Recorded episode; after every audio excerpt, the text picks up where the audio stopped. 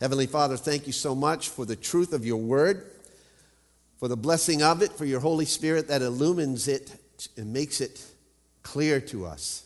We pray, Father, that you would uh, make our spirits receptive today. Whatever it is you're trying to do in us, may we allow you to do it for the sake of your name for the glory of your name. We pray, Jesus. Amen. I want to begin by reading to you um, James chapter 1, verses 2 through 12. Um, give you uh, the whole scope of what, we're cover- what we've covered here. But I want to read it to you out of the J.B. Phillips translation or, or version. Just listen. When all kinds of trials, beginning in verse 2, when all kinds of trials and temptations crowd into your lives, my brothers, don't resent them as intruders, but welcome them as friends. Realize that they come to test your faith and to produce in you the quality of endurance. But let the process go on until that endurance is fully developed, and you will find you have become men of mature character with the right sort of independence. And if, in the process, any of you does not know how to meet any particular problem he has, only to ask God, who gives generously to all men without making them feel foolish or guilty. Amen. And he may be quite sure that the necessary wisdom will be given him. But he must ask in sincere faith without secret doubts as to whether he really wants God's help or not. The man who trusts God, but with inward reservations, is like a wave of the sea carried forward by the wind one moment and driven back the next. That sort of man cannot hope to receive anything from God. And the life of a man of divided loyalty will reveal instability at every turn. The brother who is poor may be glad because God has called him to the true riches. The rich may be glad that God has shown him his spiritual poverty. For the rich man, as such, will wither away as surely as summer flowers. And one day the sunrise brings a scorching wind, the grass withers at once, and so do all the flowers, and all that lovely sight is destroyed. Just as surely will the rich man and all his extravagant ways fall into the blight of decay. The man who patiently endures the temptations and trials that comes to him is truly a happy man. For once his testing is complete, he will receive the crown of life which the Lord has promised to all who love him. I love that version of that. Gives a good color to it, doesn't it? Let me ask you a question. What have you done today that no one but a Christian would do. What have you done? Have you rejoiced in the God of your salvation? Have you rejoiced in your salvation? Now, if I came to your house and I drove all the way to your home in the middle of the week and I, and I, I got really excited because I wanted to give you a gift, I texted you earlier to let you know I was coming, and you were eagerly waiting for me to arrive. And then, after all that anticipation, I walked in and I handed you a simple keychain. How would you react? Outwardly, you'd probably be very courteous to me and thank me, but that's about all it would be. You wouldn't be very excited about a keychain. I'd leave and you'd kind of scratch your head and you'd go, What was that about? Now, imagine the same scenario, but instead of a keychain, I gave you two tickets to a trip to Ireland. And the plane tickets to get there, obviously. You might be a little more excited about that, wouldn't you? Maybe show a little more appreciation.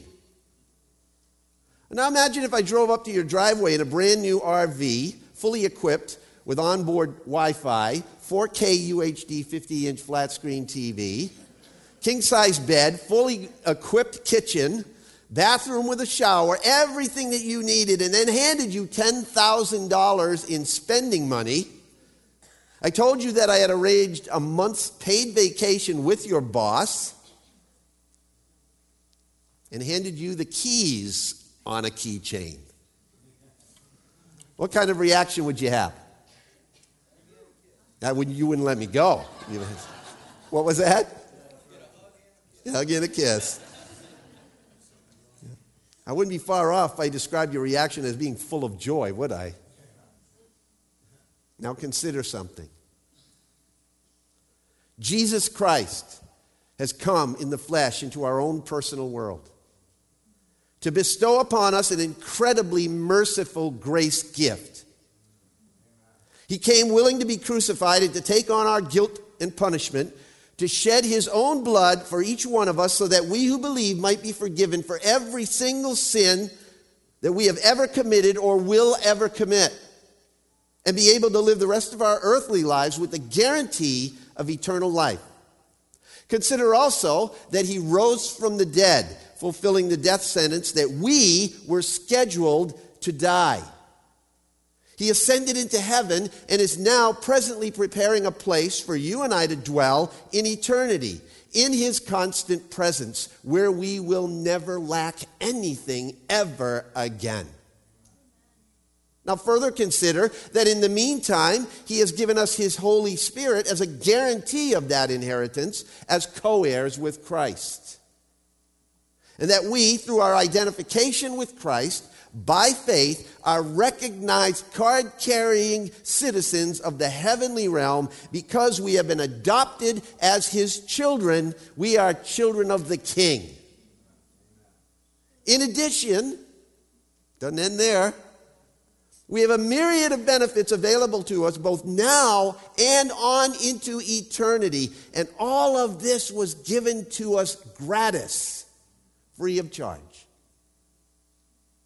Now, think on the fact that God chose to knock on your door one day and handed you the keys to an eternal home in paradise if you accept it by faith. Think about that.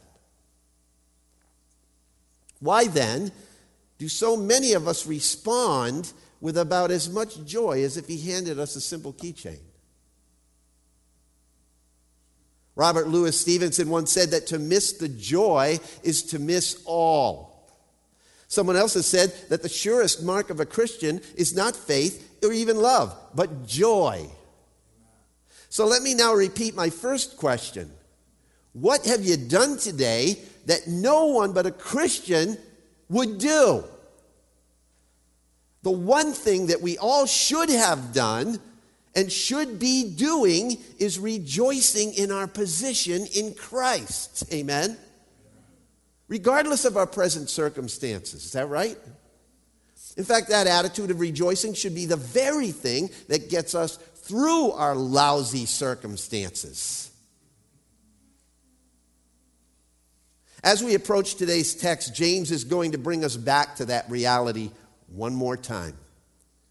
He's been telling us that if in fact we possess this incredible gift of faith, that if it is indeed true, we, it will change the way that we view life and we can rejoice in the time of trials. In verses 1 to 4, which I just read, he says that if we have true faith, we can rejoice in trials. Why? Because we realize it accomplishes something good inside of us. It builds endurance, perseverance. It produces spiritual maturity, wholeness, and spiritual character. Then in verses 5 to 8, he addresses the fact that even if we find that we're having a difficult time making sense of all the junk that we're going through, that we're really not getting it, God, why he's letting us go through all of this stuff that if we lack understanding and wisdom to deal with our lot, we can still rejoice. Why? Because we realize that we are promised and guaranteed assistance by God through prayer simply for the asking. We can have wisdom. And if we ask God simply and sincerely and properly for wisdom with single hearted commitment to Him and His perfect will, that He will give it to us. It says generously and purely and without the second thought or negative word. He will not hold it back from us. James, in the shadow of his older half brother Jesus, reminds us quite simply ask and it will be given. Seek and you shall find. Knock and it will be opened. But look, he says, if you want to vacillate and hesitate and go back and forth between two opinions, the, what the world offers for answers and what God says, trying to hold on to the one and not let go of the other, then you're not going to get anything. Not one thing. Zilch. Why? James says, because God's ways are not man's ways. His thoughts are not our thoughts, they're higher. His wisdom is repeatedly counter to the world's ideas, and at times it's absolutely paradoxical. For instance, in 1 Corinthians chapter 1, in verse 9, we read these words of Paul For it is written, I will destroy the wisdom of the wise, and the cleverness of the clever I will set aside. Where is the wise man? Where is the scribe? Where is the debater of this age? Has not God made foolish the wisdom of the world? For since in the wisdom of God, the world through its wisdom did not come to know God, God was well pleased through the foolishness of the message preached to save those who believe. To verse 28. God has chosen the things that are not so that he may nullify the things that are, so that no man may boast before God. But by his doing, you are in Christ Jesus, who became to us, what's it say?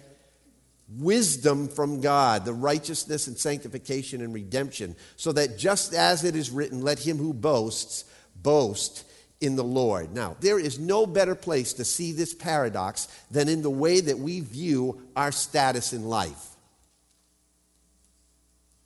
Wisdom will change the way that we view it. Okay? If we have heavenly wisdom, we will think of our position in this life, our status in this life, especially the materialistic side of it, in a completely different light. Okay? Look at James verses 9 through 11 of chapter 1 now. This is the text we're going to look at in depth today. James says, Let the lowly brother boast in his exaltation, and let the rich in his humiliation, because like a flower of the grass, he will pass away. For the sun rises with its scorching heat and withers the grass, its flower falls and its beauty perishes. So also will the rich man fade away in the midst of his pursuits. Now, James here is dealing with a Christian's attitude, our attitudes. And he's looking at it from two different parts of town the uptown elite and the downtown depressed. That's basically what he's looking at it from. And he says that it doesn't much matter which side of town you live on. If you are truly following Christ, your joy is going to be based on the same exact thing your heavenly position, not your earthly possessions. That's what this text basically says. In other words, it's not your outlook that counts, but the uplook that counts.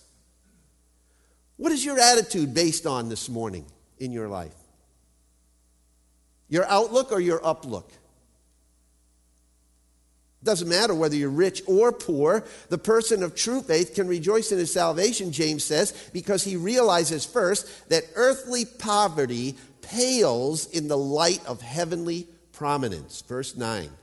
But the brother of humble circumstances is to glory in his high position. And you're saying, What high position, James? What are you talking about? This is James' word to the poor. Now remember who he's writing to. He's writing to Christians that have been dispersed and displaced from their homes. Some of them have lost their homes. And they're kind of vagabonds, just going around Palestine trying to make a life for themselves, being persecuted, being looked down upon by everybody because they're Christians. Now, this whole concept of the rich versus the poor is pretty significant in the book of James as we find him returning to it on more than one occasion. For example, look at chapter 2, verse 2. My brethren, do not hold your faith in our glorious Lord Jesus Christ with an attitude of personal favoritism. For if a man comes into your assembly with a gold ring and dressed in fine clothes, and there comes a poor man in dirty clothes, you pay special attention to the one wearing the fine clothes. So he's going to be talking about favoritism here. He says, Listen, my brethren, did not God choose the poor of this world to be rich in faith? and heirs of the kingdom which he promised to those who love him? But you've dishonored the poor man. Is it not the rich who oppress you and personally drag you into court? Do they not blaspheme the fair name by which you have been called? This is a very important concept to James. Look at chap- James chapter 5 for a moment. Here's some pretty stern words. James says, Come now, you rich, weep and howl for your miseries which are coming upon you. Yeah, I don't want to be the target of that one. Your riches have rotted, and your garments have become moth eaten. Your gold and your silver have rusted, and their rust will be a witness against you and will consume your flesh like fire. You can hear John the Baptist's voice in this one, can't you? It is in the last days that you have stored up your treasure. Behold, the pay of the laborers who mowed your fields. He's talking about these people that hired laborers but never paid them. Verse 6 You have condemned and put to death the righteous man, and he does not resist you. James has some pretty hefty things to say about the rich and about the poor.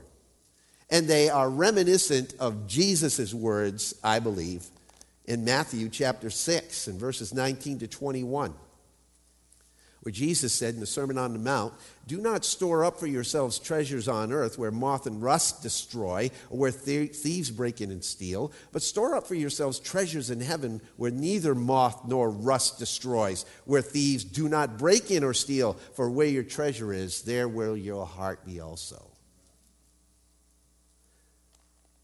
Now, what Jesus is saying here and what James is referring to is the exact opposite of the American way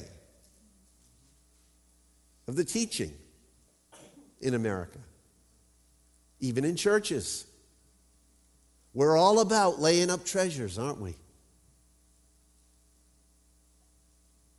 But what happens when they're all stripped down?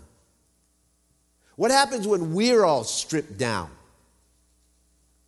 Finding ourselves in a humbled position, materially speaking. James seems to indicate that it's not necessarily a bad thing for us. That's what he's saying. In fact, it can be a very good thing for us, something actually we can exult in, James says. Let the brother of humble circumstances glory in his high position. Those who are in low circumstances, those who are poor and afflicted, ought to rejoice loudly, James says. And the word he uses is the word exult.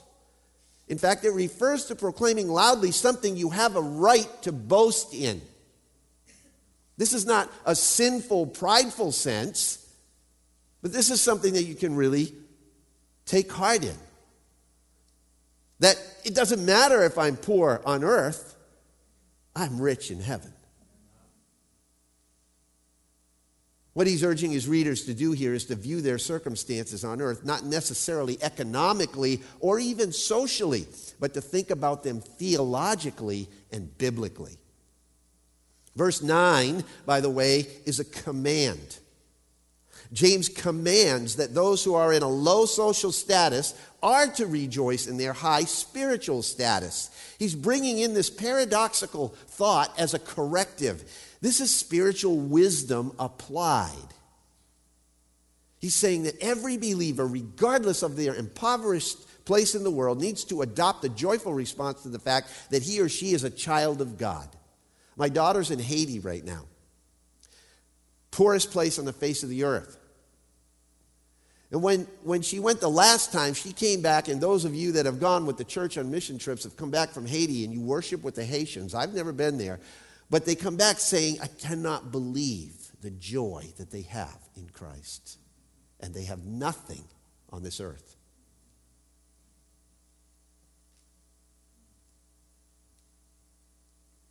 We can rejoice in the fact that we're children of God. In essence, he's saying that regardless of your earthly poverty, You can glory in the fact that you're the king's son or daughter. You are in high standing. Even if you've got a low position here, rejoice in your high position there in Christ. James isn't ignorant of the painful circumstances of his readers or their experience. He's not being callous to them. He knows that poverty is an extreme trial in this life. No one likes to be in need, do they? No one enjoys being poor. But James says that the way you respond to your material situation in life indicates where your true allegiance lies. If you have a heavenly perspective, your earthly circumstances will not dictate your joy quotient. That's what wisdom will do for you, James says. In the world's eyes today, even as they were being viewed in James' day, Christians may be looked at as inferior in many different ways.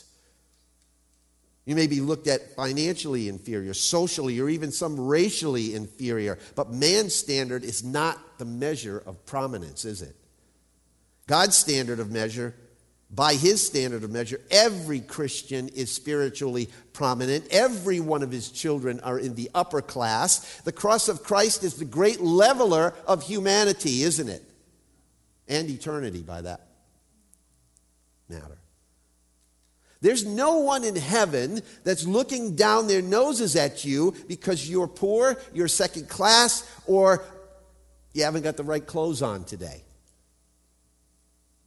No one's keeping track of whether or not you hang out with the hipster crowd or the cool crowd. No one cares if you're a farmer or if you're an executive. In God's eyes, you are in a position of high degree. High degree. That's what the word high position means here in verse 9. James says literally that the brother of lowly status on earth must continually rejoice in his height. Literally, it says, in his height. Literally, that's his exaltation. In Christ, he has true spiritual dignity and prominence. John MacArthur put it this way He said, He may be hungry on earth, but he has the bread of life. He may be thirsty, but he has the water of life.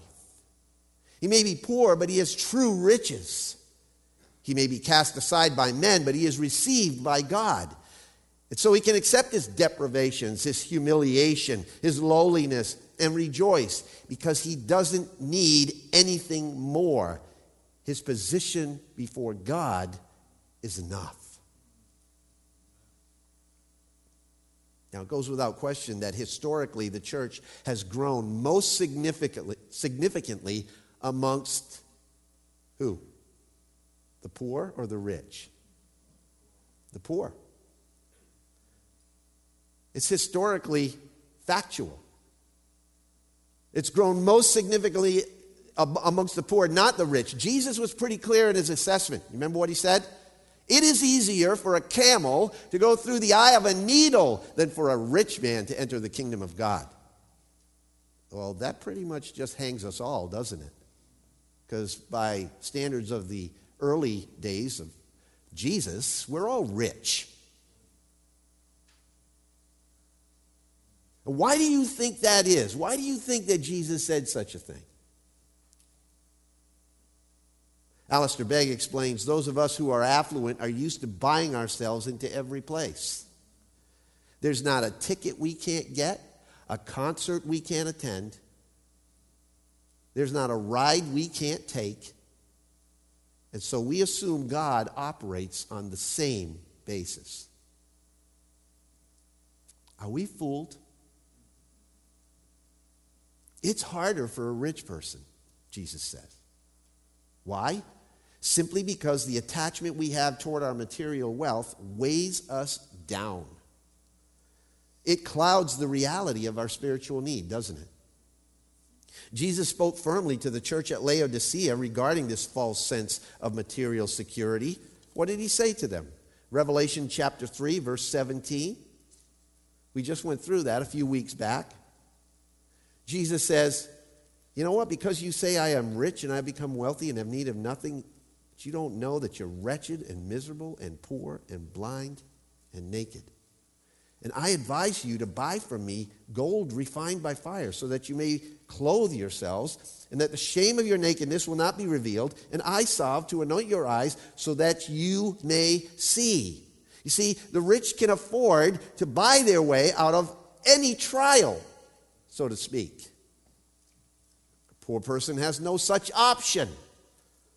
They must rely on God, they must rely upon God's wisdom. And that is a good place to be spiritually, isn't it? That's where God wants us spiritually, isn't it? That's the position we must all come to. James is saying that a person's attitude toward material things is a good index of his spiritual condition. This is one test of faith in which we all need wisdom. And I'll, I must confess to you, it's much easier for me to rejoice when I have things than when I don't. You too? But that just shows me that I'm operating with an earthly mindset, doesn't it? If I'm only happy when my earthly situation is materially good, then I'm really not living according to my heavenly position or my possessions in Christ, am I? Uh, the believer's wealth can never be calculated in dollars and cents, can it? I mean, we're rich beyond all estimation. We are rich in mercy. We are rich in grace. We are rich in peace. We are rich in righteousness. We are rich in hope. And hope does not disappoint because the love of God has been poured out within our hearts through the Holy Spirit who is given to us. Amen? James commands you, Christians who are experiencing this lowly position on earth, hey, keep on rejoicing in the fact that you are the apple of God's eye. You are a child of the King. You are royalty. Are you poor? Do you lack talent? Do you lack looks? Do you lack coordination? Are you a little too fat? A little too skinny? Are you always left out of the group? James says, Rejoice. You are of great worth to God. He died for you. You are of great worth to the church because the church can't operate without you. You are of great worth to this world. You know why? Because you carry within your soul the gospel of Christ, which saves souls. God is your Father if you're a Christian. Rejoice in the things that you cannot lose, he says. James is not declaring the typical American prosperity preacher's message. If you do this, then you know you will become rich. He's not saying that. If you do this, then you will get this, or you will become that. That's what's proclaimed far too often today. No, James is not saying if you do this, you will become rich, but rather if you think about your life from this kind of perspective, you will realize that you already are rich. The thing James wants us to understand here first is that earthly poverty pales next to heavenly prominence. Yeah, being in a low position is a test. There's no question about it. And our response to the test really shows us something about how true our faith is. But as much as poverty tests Christians, I believe that prosperity tests Christians even more. And James thought so too. That's why he spent a few more words on the attitude of the rich Christian. Look at verses 10 and 11. And the rich man is to glory in his humiliation, because like flowering grass, he will pass away. Let's just stop there for a moment. If, if the poor man can rejoice in his salvation because he realizes that earthly poverty pales next to heavenly prominence, then the rich man can also rejoice in his salvation because he realizes that his earthly prosperity perishes in the shadow of heavenly permanence. That's a mouthful. This is James' word to the rich now. Now, some have suggested that James is speaking of non believers here, and he doesn't identify the rich man as a brother. I believe, though, that the context implies that James is speaking about Christians in both cases. The sentence structure here, as well as many other reasons, drive me to support that. But James understood the da- danger that material wealth presents to the Christian and takes the opportunity to warn them as well. Too often, even Christians can become possessed by their possessions, can't they? They begin to place their confidence in earthly riches rather than in the Lord. Again, James is clearly dealing with attitudes here. Rich men love to talk about their, their wealth, even boast about it. The Greek philosopher, biographer Plutarch, born about the same time James wrote this letter, quipped that most men, quote, think of themselves as robbed of their wealth if they are prevented from displaying it, unquote. But you know what James advocates? He advocates that a rich man should boast rather in his humiliation. Interesting. Another paradox. He says that the rich brother should adopt an attitude of humility or lowliness because he realizes that his wealth means absolutely nothing when it comes to his salvation. He didn't buy his way into heaven, nor could he. He must guard against this tendency of focusing on his wealth as a motivation for his rejoicing. Instead, James indicates, is that he rejoices because he understands that though he was rich in earthly possessions, he was a slum case spiritually. Steeped in sin and desperately in need of the grace of Christ for his salvation, just like everybody else in the world. He can glory in that humiliation, for if he had never come to that realization, he would have perished right along with his riches. And that's what James is trying to say here. He has a whole new view of life. He can glory in that humiliation, precious poverty. Amen? One commentator put it this way As the poor brother forgets all his earthly poverty, so the rich brother forgets all his earthly riches, and by faith the two are equal. You remember the situation that Jesus encountered in Mark chapter 10? Turn, turn Mark chapter 10 for a moment, beginning in verse 17. See, who do you relate to in this story?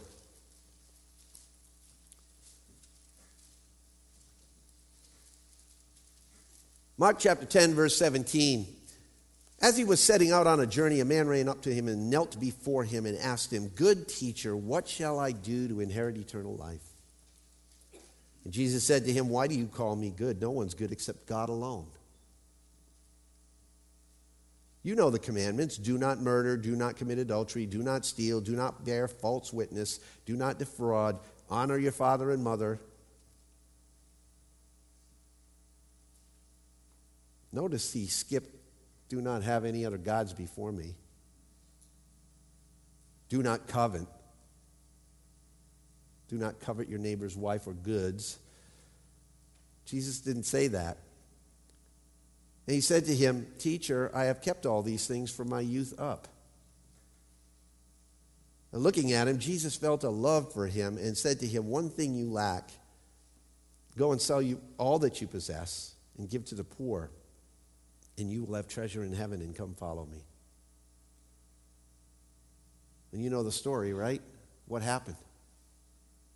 At these words, he was saddened and he went away grieving, for he was one who owned much property. That is a sad story. Face to face with Jesus, he wants to know what to do to inherit eternal life. Jesus said, Keep all the commandments to the T, if you could do it. Well, I've already done that.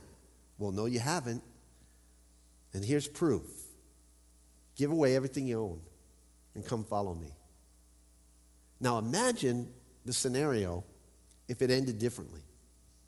Imagine the scenario if he fell down on his knees and he gave away everything that he had and he got up rejoicing and skipping away, freed from the chains of the riches which bound him spiritually free to trust only in Christ. That's exactly what James is getting at.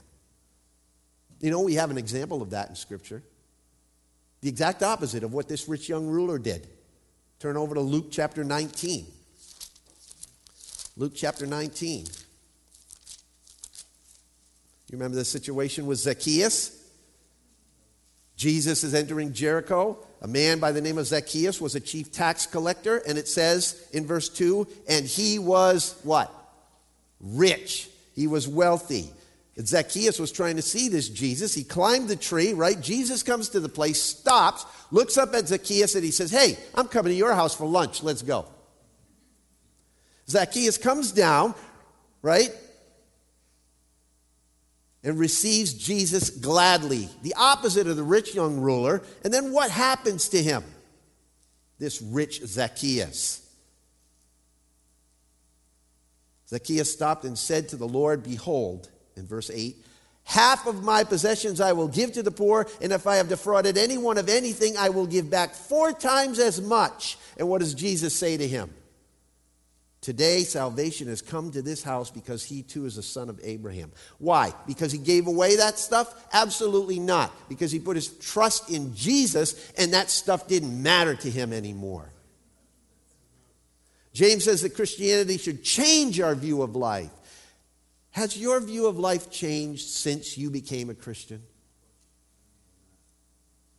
Now, before we're so quick to answer,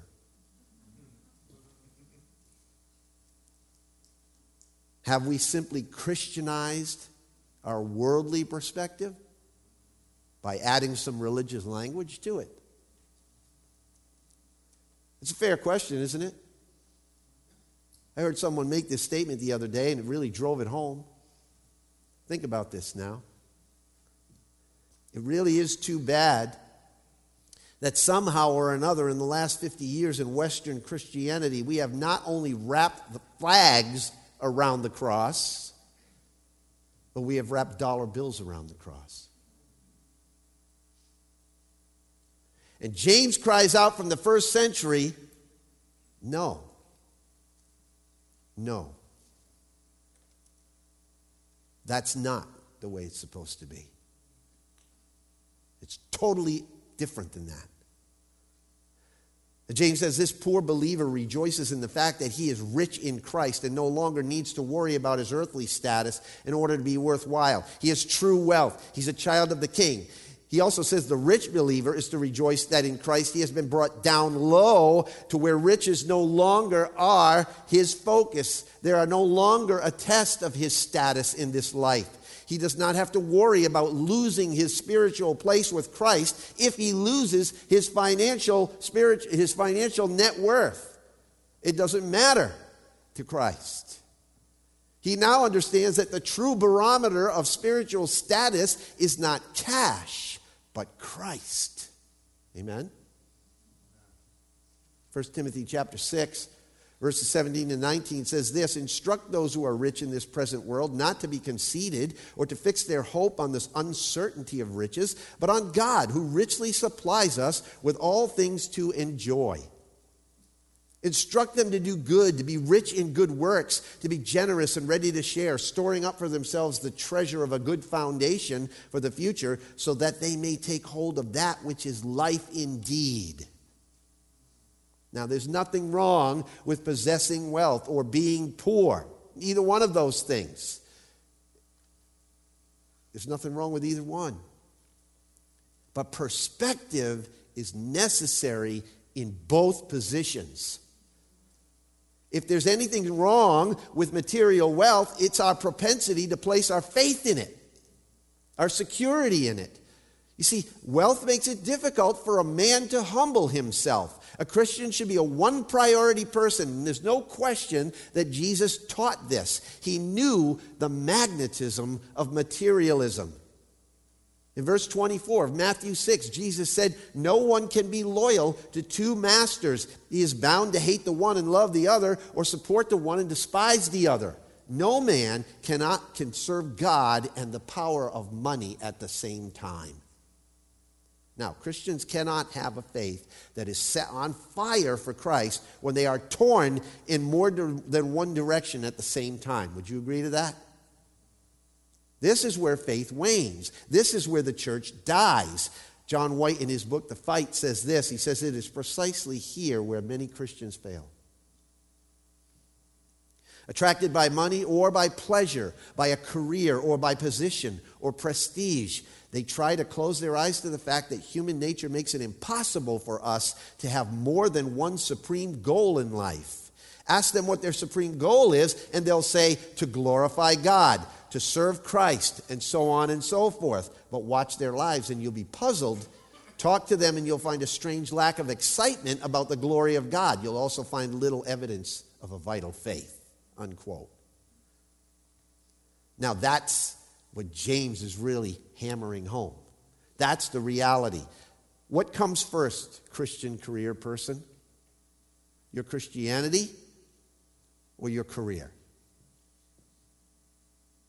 What comes first? See, after you answer that, then look at your life. Does your life bear out your answer? What do you spend most of your time thinking about? What do you spend most of your resources, your energy, your thought life, your finances investing in? What is your hope? What is your boast?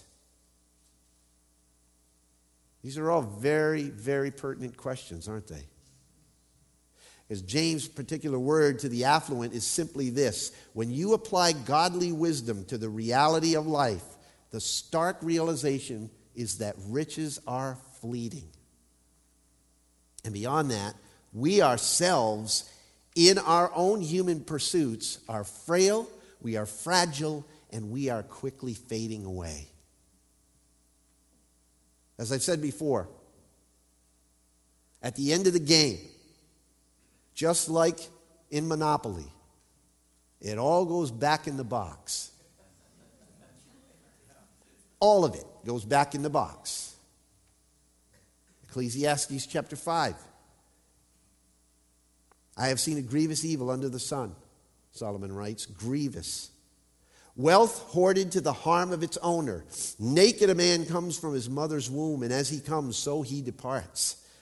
He takes nothing from his labor that he can carry in his hand. 1 Timothy 6 again. But godliness with contentment is great gain, for we brought nothing into the world, and we can't take anything out of it either. Friends, you know what?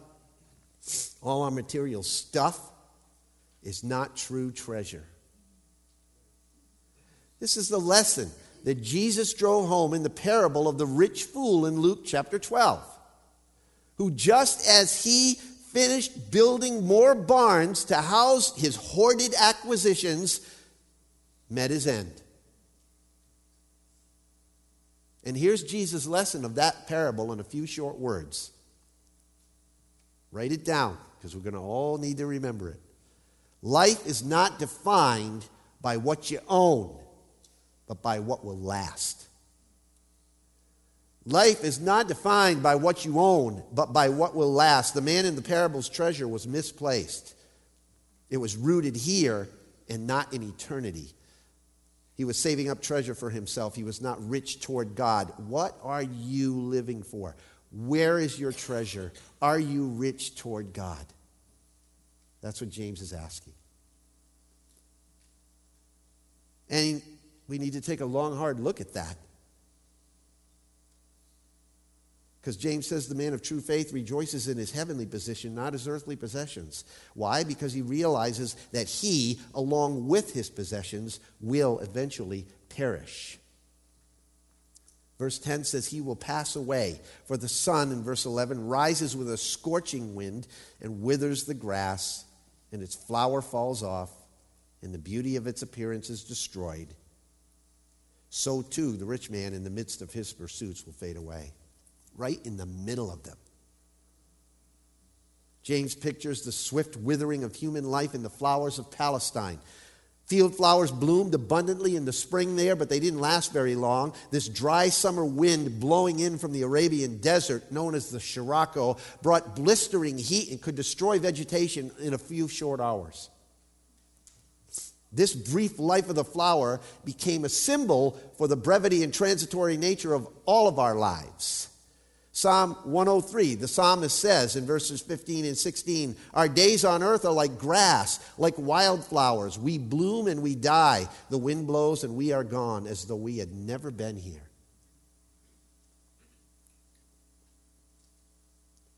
Just as this beauty of the face of the flower James talks about was no security against the scorching heat of the sun and the wind, no amount of external beauty, riches, or prestige of this earthly life can stand against the inevitable grip of death. You know it, don't you? Every time we go to a funeral, we figure that one out. And I say it often at funerals that death has a very good success rate. One out of every one person dies. So, wise people, James says, build their lives around what's eternal and squeeze in what's temporary. Right?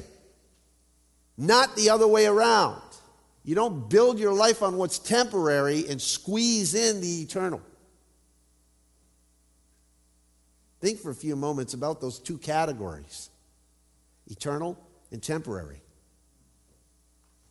What in your life is going to last forever? And what's going back in the box? Now take it a step further. I've done this before in a message previously, years ago, so I'm not going to do it again. I'll just remind you of it. Take a pad of self adhesive notes and write on one, uh, write temporary on them. Okay? Temporary, kind of like, kind of like stickers like this. Right? And then walk around your house, around your life, around your yard, around the church, and distribute them everywhere where you need to be reminded. Put one on your car. Put one on the front door of your house. Put temporary stickers on each piece of furniture that you own. Put one on the front of your checkbook. Stick them on all the clothes in your closet. Put them on your iPad and on your TV. Now, then take another set and write eternal on them. And walk around and put those on the things that will last, the things that are eternal. Like, for example, put them on your family, put them on your friends Go into your office and put one on your boss's forehead. See how he reacts. or walk up to the stranger behind the counter. Put one on her head. I'll guarantee you it'll be an opportunity for the gospel. oh, yeah, by the way, put one on the person you most dislike in the world.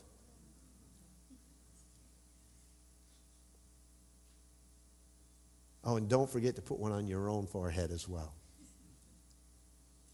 You see, a Greek poet named Pindar once wrote If any man who has riches excels others in beauty of form and has proved his strength by victory in the games, let him remember that he puts his raiment on mortal limbs, and in the end of it, it's going to be clad with the earth. See, it doesn't matter if you're pretty, if you're athletic, if you're rich. Death strips us of everything except that which is eternal. James says we need that kind of perspective in our lives. The rich man will fade away, and James says, in the middle of his restless pursuits, busy with amassing his treasures on earth, he will fade away, not even considering that his life is but a whisper. You realize that? Psalm 39 is a good psalm to meditate on, specifically verses 4 to 6. The psalmist says, Lord, remind me of how brief my time on earth will be. Remind me that my days are numbered, how fleeting my life is. You have made my life no longer than the width of my hand, the grand scheme of things. My entire lifetime is just a moment to you. At best, each of us is just a breath. We are merely moving shadows, and all our busy rushing ends in nothing. We heap up wealth not knowing who will spend it. It's true, isn't it? So, what's your perspective? When you die, and you will, will you be leaving your riches, or will you be going to them? That's a question we all need to answer. It really is. A famous sculptor by the name of John Bacon wrote for his own epitaph something that we should get hold of even now as we close. He said this, and I quote in his epitaph What I was as an artist seemed to me of importance while I lived. But what I am as a believer in Jesus Christ is the only matter of importance to me now. So you fill in your own blank. You write your own epitaph. Whatever earthly thing you deem is important today, right now, you will one day leave it behind. I will one day leave it behind. And the important thing is not what treasures you leave here, but what treasures you have waiting for you there. Let's pray. Thank you, Father, for bringing front and center to us the importance of what is temporary and what is eternal.